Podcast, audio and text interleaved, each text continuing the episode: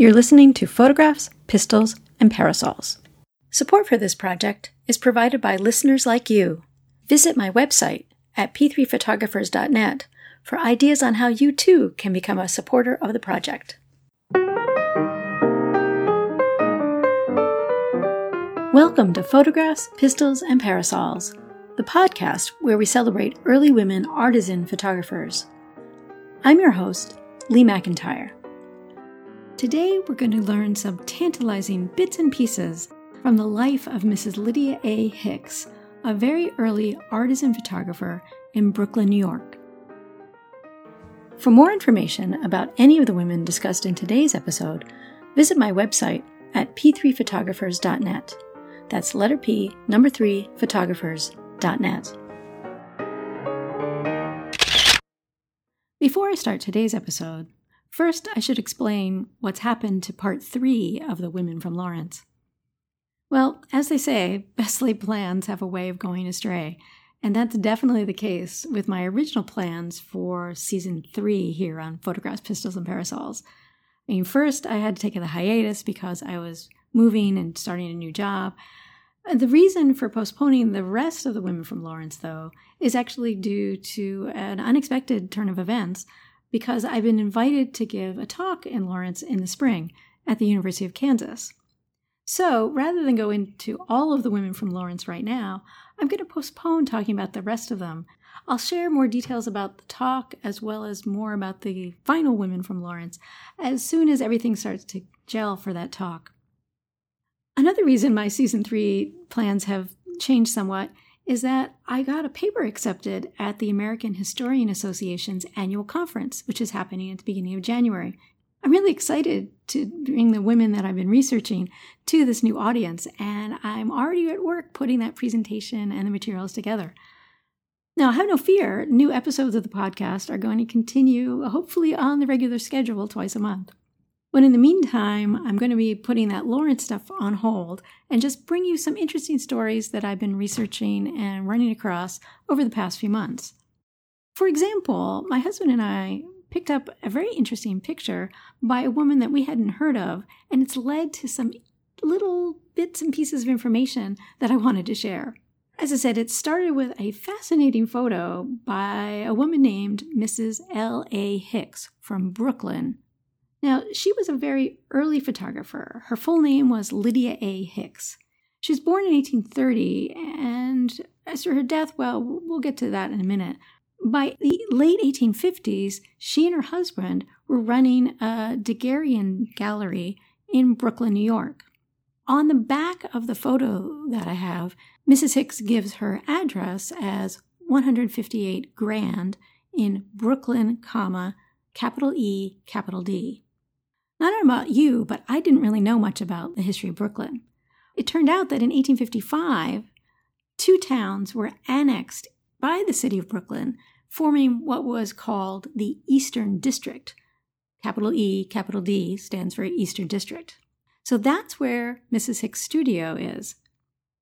The photo is not a daguerreotype, it is a carte de visite, which is one of those cardboard uh, photos with the photo pasted on top.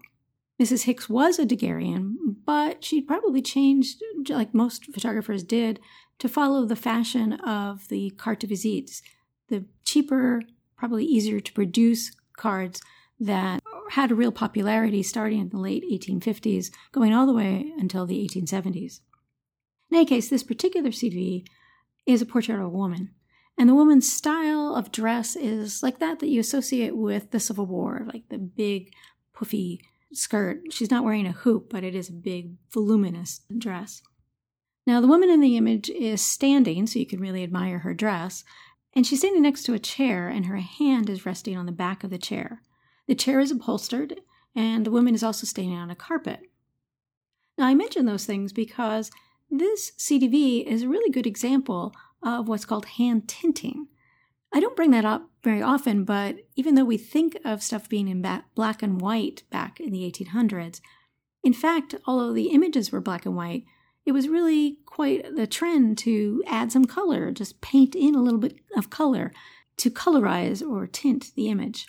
And this photo by Mrs. Hicks is a really good example of that. And there's a little pink dotted on the cheeks of the woman in the photo. There's green on the chair's upholstery. And there's also a little bit of pink or purple in the carpet. Now, of course, it's hard to understand exactly what the colors would have been because they probably degraded a little bit over time, but you still can get a clear understanding of the type of tinting that was done on this photo. Now, I know that Mrs. Hicks was running that studio from, as I said, the late 1850s all the way until at least 1870. But there's not a lot of information about her in the newspapers. And that's probably because she was in a bigger city. I mean, what we found in our research is that it's really hard to find a lot of information for women who lived in the bigger cities and towns because there aren't the kinds of social notices and comings and goings and parties and things that you see in the small town newspapers.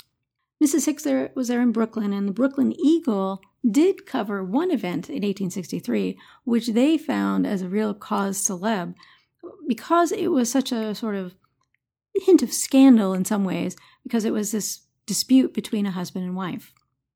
Originally, Mrs. Hicks, whose first name was Lydia, and her husband, Lemuel, ran that gallery together. But according to this article in 1863, which is actually about an event which I'll describe in a moment, but in passing, the article mentions that the Hickses had actually separated prior to July of 1863 due to a scandal, or at least scandalous rumors, of a Lady Daguerrean having some sort of association with a prominent Washington, D.C. official. I gather that maybe this stuff was never proved, but the article says that in the subsequent separation and divorce of the Hickses, Mrs. Hicks actually was awarded the original gallery, that 158 Grand Gallery, and Mr. Hicks then opened up a competing studio down the street. Now, the articles in 1863 give that as a backstory for what's just happened in July of 1863. Mrs. Hicks was giving a party where men and women were in attendance, and Mr. Hicks was not happy about this. So he storms down the street and breaks into the party, and the party disperses.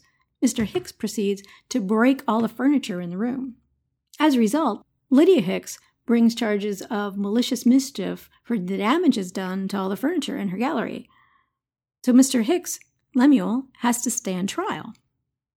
From Mrs. Hicks' point of view, she was divorced from Mr. Hicks and was now the sole owner of the gallery and all its contents, so he had no right to come in and break everything up. But as it turns out, from Mr. Hicks's point of view, they were not divorced. He didn't think it was legal because apparently it had been filed in Indiana and he didn't think his wife had ever lived in Indiana. So he claimed he had been forced to sign a document that signed over everything to his wife. And from his point of view, it was his wife. They were not divorced, so it was not his ex wife. Anyway, he breaks up the party, gets arrested, and you know, the, the coverage is really not very sympathetic to him. I mean, they describe Mrs. Hicks as a small, light made woman with a brunette complexion, small hazel eyes to match. And the articles go on to describe how successful she is as a businesswoman. And they sort of derisively comment that, well, she actually opened that daguerreotype gallery first, and he came into the business later. He started as a shoe salesman on the bottom floor. But anyway, at this point, uh, Mr. Hicks is running a gallery down the street. He's no longer a shoe salesman. But he doesn't really help his cause in this complaint because he actually fails to show up in court. Mean, a warrant is issued for his arrest when he doesn't show up. His bail is revoked.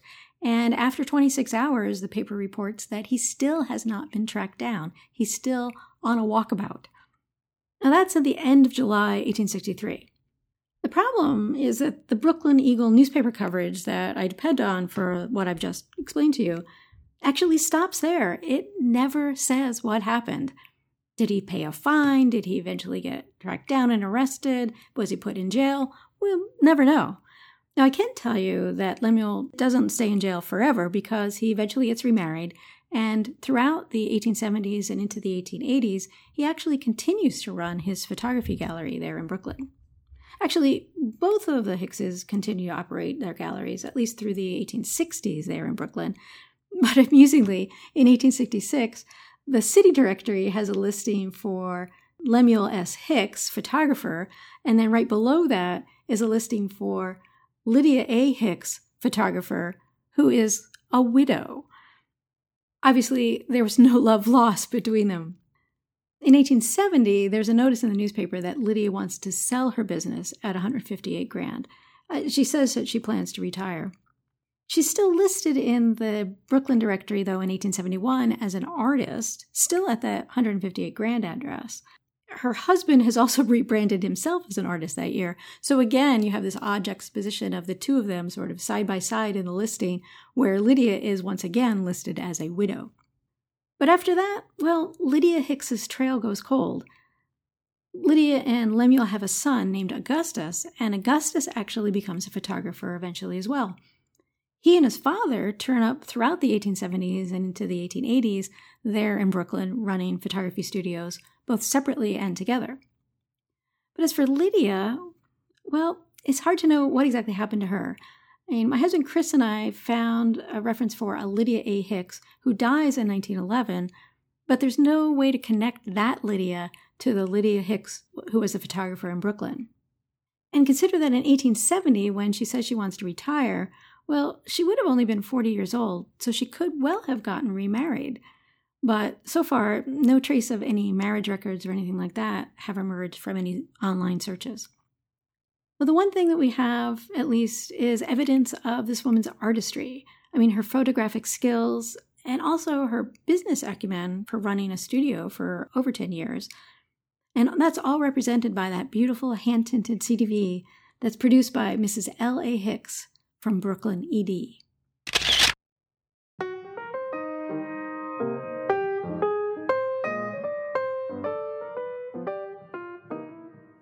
You'll be able to see that CDV by Mrs. Hicks with its beautiful hand tinted coloring on my website at p3photographers.net.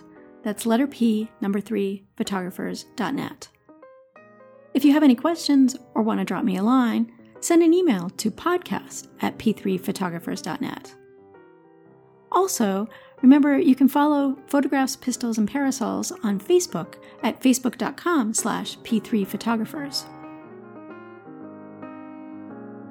As I look forward to the coming year, it looks like it's going to be very active with some talks and other special events, and that's really exciting. But I'm also planning on continuing with the podcast. As I say, just trying to tinker a little bit with the format to give you more information about more women more frequently. So stay tuned for more details on how some of these things will play out in 2019. As always, I want to thank everyone for their support of the podcast in this past year and for your patience during the hiatus. Thank you so much for coming back and checking it out again. And looking forward to 2019, I can only tell you it's going to be an exciting year and I'm going to have a lot of interesting stories to share. So stay tuned.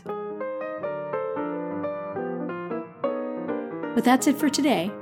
Until next time, I'm Lee McIntyre, and this is Photographs, Pistols, and Parasols.